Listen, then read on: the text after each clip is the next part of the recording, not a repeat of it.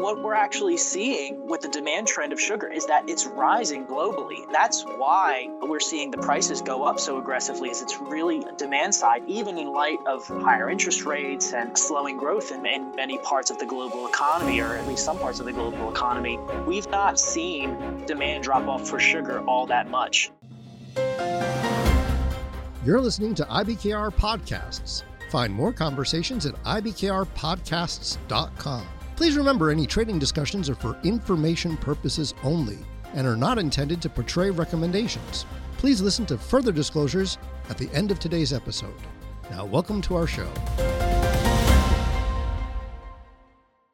Hello and welcome to IBKR Podcasts. I'm Steven Levine, Senior Market Analyst at Interactive Brokers, I'm your host for today's program. Very fortunate to have Sean McGovern, Vice President of Research at McAlinden Research Partners, back with us again for our ongoing series on agricultural commodities. McAlinden Research Partners is an independent investment strategy group. They focus on identifying alpha generating investment themes, and they've got a lot of great commentary on our Traders Insight platform. You'll want to check that out. Great to have you back, Sean. Yeah, great to be back. Jeff Praissman's also here with us. He's our senior trading education specialist here at IBKR. How are you, Jeff? I'm doing well, Steve. Good to uh, see you and Sean again. Very happy to have you here. Jeff's been using our Trader Workstation platform and tools along with his own research. He's provided us with some really great insights into the performance of futures prices, as well as related company stocks and other instruments from coffee to wheat to corn, cocoa, and cattle.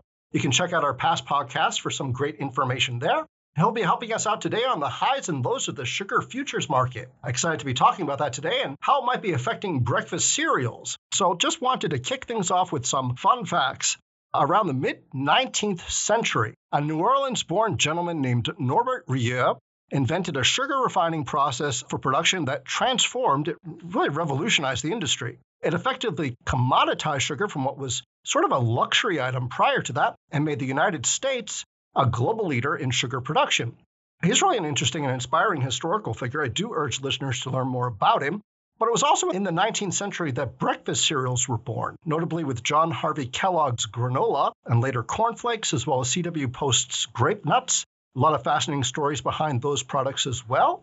And then sugar futures began trading in the U.S. on the Coffee, Sugar, and Cocoa Exchange in New York and the New York Board of Trade in 1914.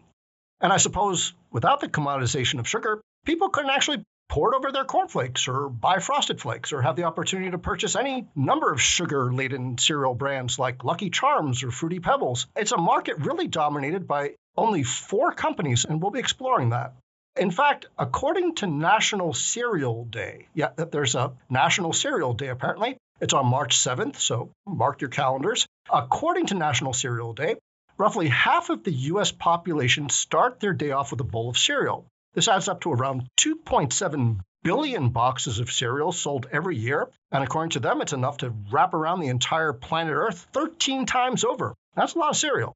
So, okay, it's been a little over a century shot since sugar futures began trading in the US. A hundred years ago it started, so what's it look like today? Let's start there.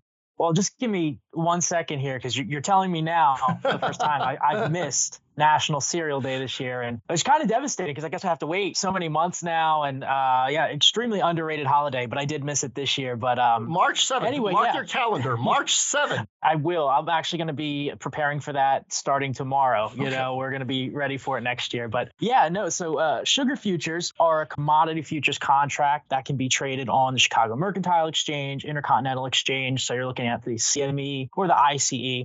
There's a couple different types of sugar contracts out there. and We can get into that. But if we're talking about the most widely traded contract, uh, it's going to be sugar number 11, and it's going to be raw sugar, and one contract is going to be worth 112,000 pounds. The contract series is only four months, so you've got March, May, July, and October, and that puts the current front month in October. So there's a sugar number 11. You're saying that's the most liquid contract. There's other numbers like sugar number 16 I saw. Are there other numbers? Is this like red dye number three or something? How does that work? Do they mean anything? Number 16 is going to relate to the delivery of cane sugar of U.S. or duty free origin. The U.S. has these long-standing subsidies and tariff programs that supports our domestic country's sugar farmers. So at least 85% of annual sugar purchases have to originate from the domestic market, and number 16 is going to fill that need. It's also going to trade at a higher price than number 11. There are also white sugar futures, and that's number five. So, number 11, raw sugar is an unrefined industrial product that is not really for human consumption. Don't eat that. Sometimes you'll see things like sugar in the raw or products claiming to be raw sugar, but they're not actually raw if they're being sold in the United States. That is totally illegal. So, uh, as I said, number five, white sugar is going to be what you're putting in your coffee, drinking your soda, so on and so forth. That's what you would really recognize as table sugar. Okay. But number 11, the raw sugar, that gets put through Rillieux's refining process. And that comes out in the end as the kind of sugar that gets bought by producers, for example, like the cereal companies. Right, exactly. So, Jeff, looking at this trader workstation, how are these sugar futures performing? I mean, are you seeing any interesting trends there? Yeah, so actually, Sugar 11 is trading you know, near its yearly high. I think April was above 27, but really hasn't seen this level in general since probably back in October 2017. I'm just looking at the charting feature on the Trader Workstation. And then Sean mentioned sugar number 16, which, of course, as you said, is the hedging product for delivery of cane sugar. That seems like it was relatively flat between 2008 to late 2020, and it's just kind of climbing up now as well. So, Sean, these sugar futures are at fairly elevated levels, it seems. Before maybe talking about the performance and some of the drivers, you know, how big is this industry globally? Well, in total, there's about 180 million tons of sugar produced annually. Brazil is the biggest exporter by far, with over 28 million tons exported in the 2022 to 2023 marketing season. You also have Thailand and India as the next largest exporters, but they're really only putting out a combined 17 or 18 million tons. That just shows how significant Brazil's domination of this global market is. And this year, India limited their global exports to just 6.1 million tons in this marketing season. That was down from 11 in the prior year, and they met that all the way back in May. So Brazil has been leaned on heavily to fill that gap. That reliance should become even greater next year as India is expected to ban exports of sugar totally in the next marketing year. What are they doing that for? And the, their population internally, domestically, need the sugar. Yes, but they've seen a big drop off in output totally. India has really strict restrictions on a lot of their crops, like wheat and other things. And sugar is one of those products that they're going to look to protect their domestic market before thinking about the global market. So, yeah, totally no sugar going out of India next year. Wow. So I suppose this is going to put some pressure on producer and consumer prices. Where are they now? And where do you think they might be going? Well, we actually do have a consumer price index category for sugar and sweets. That's what it's called. That comes out from the BLS. The problem is that it's only calculated twice per year for the, the first and the second half. That's obviously very infrequent, but what we can see is that the year over year gain in sugar and sweets prices jumped out to an all time high of around 13% in the second half of 2022 but that increase slowed to 10.9% in the first half of this year. If you look back to some of the headline CPI prints throughout the first half of 2023, those were coming between 3 to 6%. So, illustrating how aggressively this commodity has risen, really, when compared to broader inflationary pressures. On the producer side of the equation, there's a variety of sugar related sub indices in the PPI, and it appears that the cost pressures mostly rose in line with price hikes that have been passed on to consumers. So, for example, the annual gain in the PPI for sugar confectionery product manufacturing that peaked at 11.8% last September. That's been falling to below 9% since then. There's been a few headlines over the past several months about an emergent sugar candy shortages this Halloween in the US, which obviously would be terrible, but seems unlikely that'll be the case. And overall, the softer gains in the prices of sugar products may be following a broader trend of disinflation in the economy. All of this is highly dependent on commodity prices for sugar, but obviously companies are going to be beholden to what consumers are willing to pay as well. Based on some of the strong sales numbers we talked about from Mondelez and Hershey on our May podcast with the cocoa futures, right? It doesn't look like some of the big names are having too many issues selling their sugar rich products. Well, we'll see. We'll see because these cereals seem to be suffering some pain pretty recently, but we'll come back to that. You know, I'd love to understand what your outlook on the market say for the rest of the year is. What are you going to be looking for? So we're going to be looking at weather for sure. As always, traders are looking at weather, right? And as far as Brazil goes, the center south of the country, that's the most important place to watch. That's where most of the sugar growing goes on. The weather in that area has been pretty dry recently, which actually favors the harvest this time of year since it makes farmers' jobs a lot easier both the sugarcane crush, which is the actual sugarcane they're taking out, they're processing, and resulting sugar output were up year over year in the back half of July and rose by a third in the first half of August, which has probably helped to keep those futures prices off the 2023 peak that we talked about, which was reached back in April.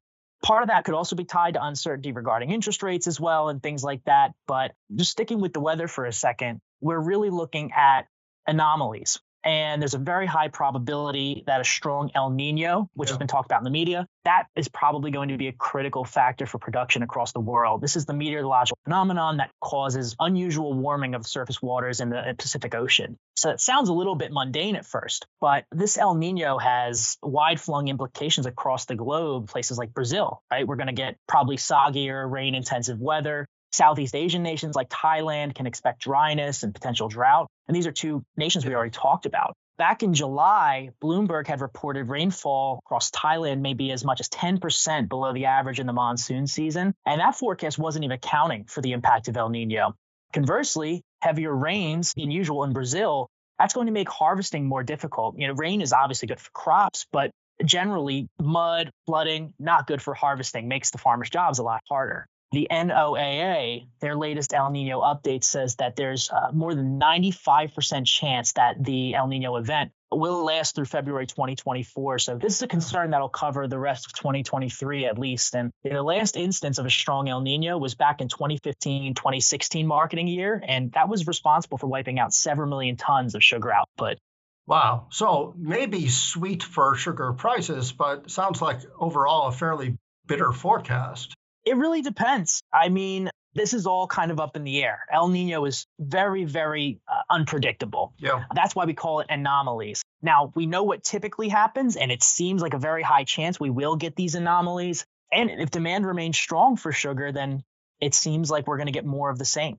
I know we touched on breakfast cereals, and they use a lot of sugar. And from what I understand, that the cost share of sugar as a raw material in breakfast cereal manufacturing is among the highest, if not the highest, of just about all products containing sugar. I read, according to one study, uses data from the economic census, it's nearly 33%, placing it higher than confectionery products, that's non chocolate, and chocolate, as well as ice cream and frozen dessert manufacturing, and soft drinks, all by fairly wide margins. So I took a look at some of the more popular ready to eat breakfast cereals. And I'm sorry to scare y'all. I don't know if you, I'm sure you already know it already, but their respective percent daily value, that's percent DV of sugar, and people listening can look at the backs of these boxes and look at percent DV and added sugar. Just keep in mind that the CDC recommends that Americans two years and older should keep their intake of added sugars to less than 10% of their total daily calories.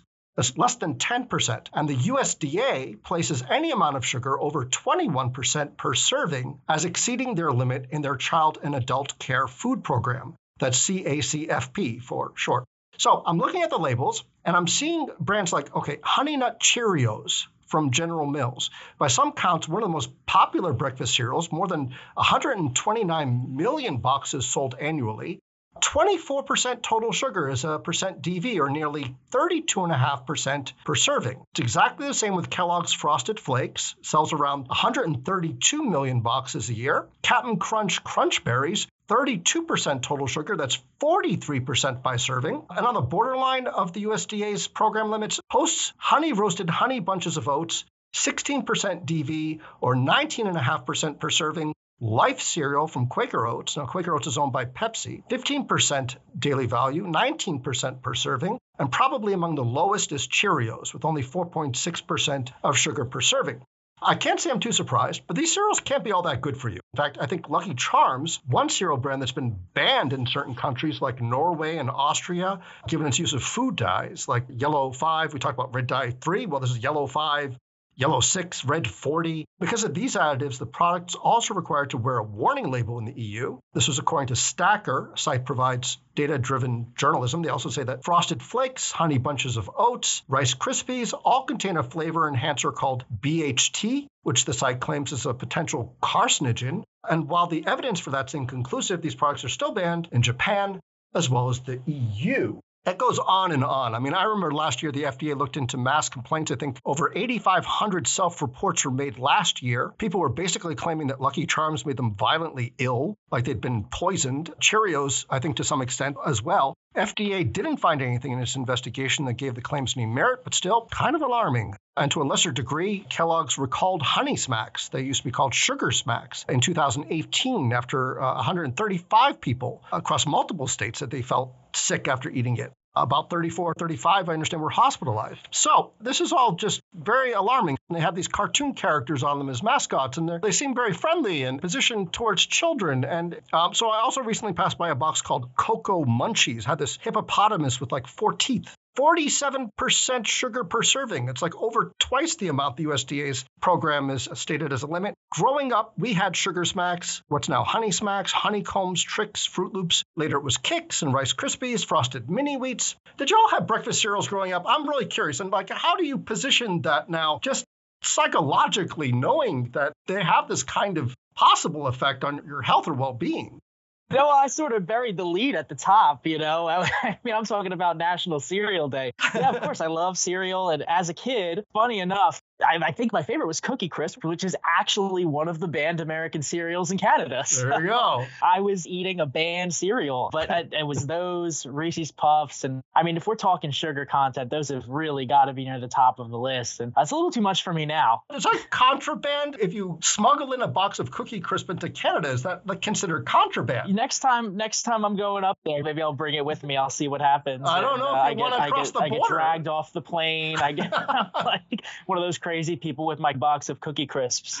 And so it's a little too much for me now. But as you said, like frosted mini wheats, those are great. I love frosted mini wheat, raisin bran. Maybe a little bit more of a controversial choice, but I've been a huge fan of those too. Well, you know, I'm just thinking back, you know, being a kid, Saturday morning cartoons, you open yeah. that box of cereal, and my, my, my go tos were either Fruity Pebbles Captain Crunch, uh, Cookie Crisp. So apparently I couldn't go to Canada either. And of course, uh, mm-hmm. I don't know if people remember, but the triple threat of uh, Count Chocula, Frankenberry, and Boo Berry. they all had their made up monsters on the cover. But I love cereal as well. I think it's a great food. I love it either with milk or even honestly just kind of eating it dry sometimes. I'll just kind of don't tell my wife and kids this, but I'll stick my hand in the box and just start eating.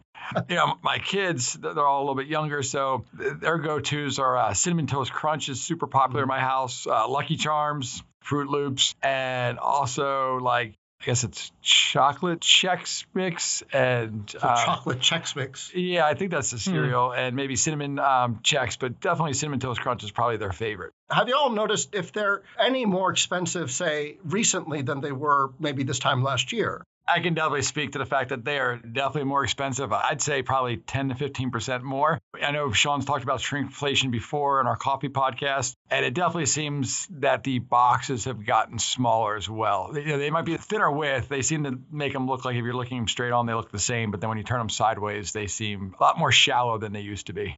Yeah, sometimes what they'll do is they'll keep the box the same size, but they'll decrease the net weight of what's inside of it. That's what you have to actually look at is the net weight, not necessarily the packaging. And the name brands for sure are more expensive. I buy generic store brands. You know, I, you know from our prior conversations, I'm really not one to hammer home some of the cliche, ultra frugal financial advice. But you know, I'll tell you, the prices on the name brand cereal, sometimes I'm just like, wow, that is really crazy. Yeah, I've seen something like Captain Crunch Crunch Berries up 114%. I mean, this is one of the more sugar laden cereals, but that's a, a significant hike over last year.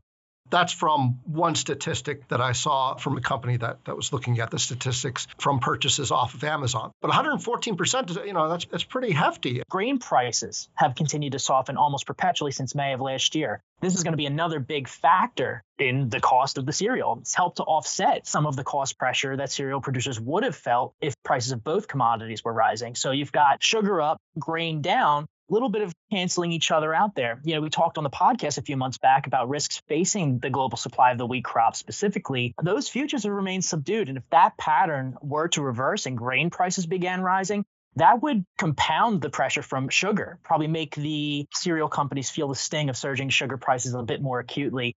Until then, however, I, I, feel that cereal won't be one of the product categories seeing severely above average inflation. And I can't just imagine that Captain Crunch Crunch Berries going for like $30 if sugar prices go higher and grain prices aren't enough to offset. And that's mostly sugar, I think. Yeah, it's and it's really hard to separate out the marketing of these from what you're actually getting in your bowl. You know, when you think about the health benefits that are touted from certain cereals like Chex, perhaps, or Cinnamon Toast Crunch or, or Honey Nut Cheerios or Life, I mean, boy, life cereal, there's really no better benefit than life, I would say. Why those other kids didn't like life, I don't know. Why they had to pass it off to Mikey, I, I have no idea. And what you look at in your bowl, when you just take a hard look at it and divorce yourself from the marketing that takes place, you have to ask is this really food fit for consumption? Lucky Charms is just a bowl of dried up puffed sugar, basically, it seems. I don't know. It makes the milk taste, you know, pretty good for a little while, but then, you know, you start to wonder whether this is really going to help you out in the future in terms of health impacts. And so marketing it towards kids, it's a whole other story. But yes, it looks like the elevated prices of sugar and the, the amount of sugar that goes into these cereals is really having an impact. So I'd love to ask Jeff where he sees company stocks like Kellogg's and General Mills going. I remember, Sean, you were talking about demand at any cost, but I don't know. These both hit like 52 week lows recently, didn't they? They did, yeah. Kellogg's and General Mills, they're both trading near or at their 52 week lows. I think it was last Wednesday, in fact, that they both hit the 52 week low. You know, then the other couple major players, you know, Post Holdings, which they own a couple other items such as like Peter Pan peanut butter. They seem to kind of be cruising along, and then Pepsi, which is really hard to decipher because obviously they own Frito Lay, they own you know soft drinks are such a big part of it as well, besides for their cereal business. So th- those other two ones are a little bit harder to kind of do a direct correlation. But, but certainly with Kellogg's and General Mills, the stock price is hurting somewhat in the last year or so. The impact of high sugar costs may not be impacting the companies making cereal as significantly as it had in the back half of 2022 and the first half of this year. Sugar prices are rising more gradually now than they were in those periods. So they're going up, but not as sharp. I know Kellogg's is undergoing a restructuring. And I don't know, I mean, there are sugar substitutes. There's like beet sugar and cane sugar, I think we mentioned. And for those people who are more health conscious, is there a sugar substitute market that rivals the raw sugar market, the refined sugar market? Probably not in the near term. Personally, I don't use sugar in my coffee. I actually use stevia. I like the idea of zero calorie, right? That's one of those things that appeals to me about alternatives to sugar. So any kind of sweetener like that, you're going to have that kind of appeal. But what we're actually seeing with the demand trend of sugar is that it's rising globally. That's why we're seeing the prices go up so aggressively is it's really demand side, even in light of higher interest rates and slowing growth in, in many parts of the global economy, or at least some parts of the global economy. We've not seen demand drop off for sugar all that much there definitely is some amount of its market share being bitten off by alternatives, but nothing that would eat its lunch in the near term, I don't think. Yeah, it's been sold on the market as a commodity since 1914. I think it's very well entrenched as a staple in our diets or our habits. Very hard to replace that. What do you think, Jeff?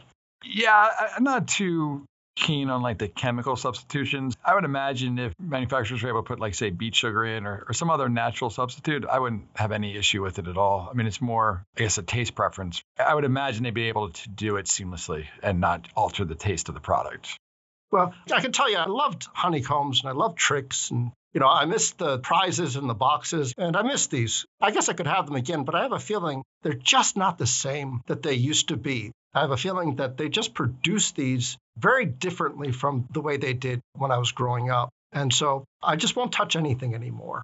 You know, it's interesting, Steven, too, that you, you mentioned kind of your declining demand for cereal, right? It's a little bit of an anecdotal example, but we're seeing that across the American populace. It's one of the fading items in the American breakfast. You know, you mentioned Kellogg's, who's a real cereal giant and just reported second quarter uh, earnings earlier this month. They're in an interesting spot when it comes to the cereal business. For the company as a whole, their net income expanded year over year. Sales were up by about 4.6%, uh, largely due to price hikes. But if you look at the cereal business by itself, its North American sales were only up by 1.8% from last year. That's seriously trailing snacks and frozen foods growth. It's creating a drag on the company. And it's probably why, as you mentioned, yep. uh, Kellogg's is trying to spin out the cereal business into its own standalone company perhaps to the dismay of its existing shareholders.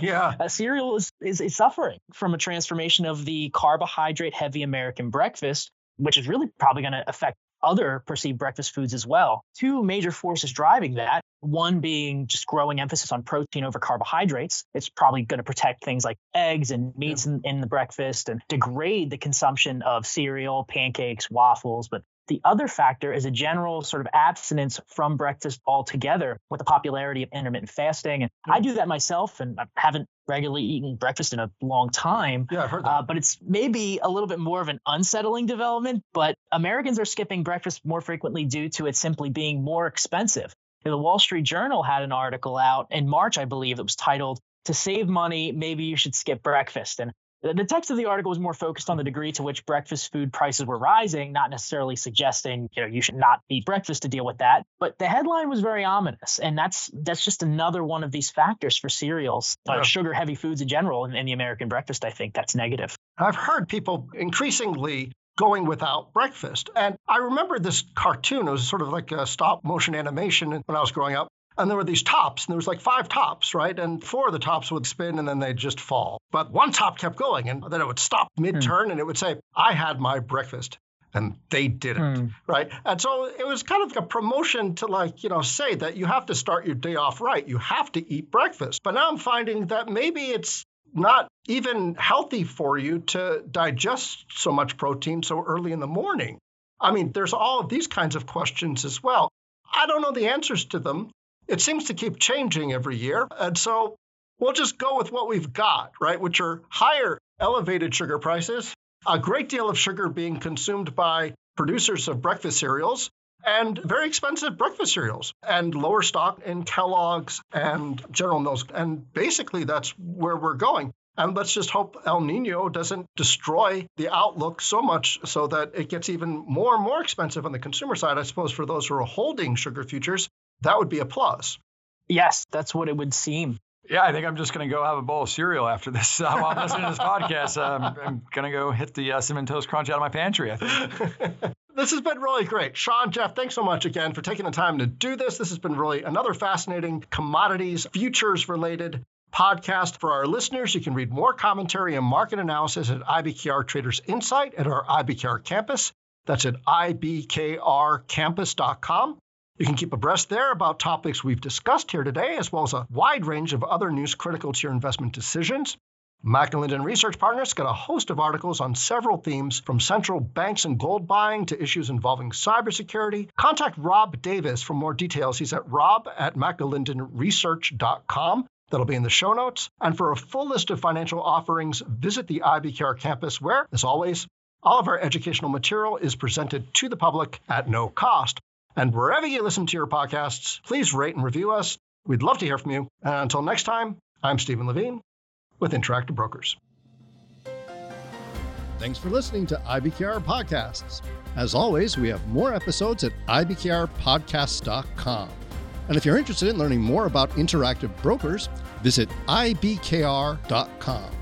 We offer more trading education material, such as webinars at ibkrwebinars.com financial and economic commentary at tradersinsight.news, market related courses at tradersacademy.online, and quant related articles at ibkrquant.com. The analysis in this material is provided for information only and is not and should not be construed as an offer to sell or the solicitation of an offer to buy any security. To the extent that this material discusses general market activity, industry or sector trends, or other broad based economic or political conditions, it should not be construed as research or investment advice. To the extent that it includes references to specific securities, commodities, currencies, or other instruments, those references do not constitute a recommendation by IBKR to buy, sell, or hold such investments. The material does not and is not intended to take into account the particular financial conditions, investment objectives, or requirements of individual customers Before acting on this material, you should consider whether it is suitable for your particular circumstances and, if necessary, seek professional advice. Futures are not suitable for all investors. The amount you may lose may be greater than your initial investment. Before trading futures, please read the CFTC risk disclosure. A copy and additional information are available at ibkr.com.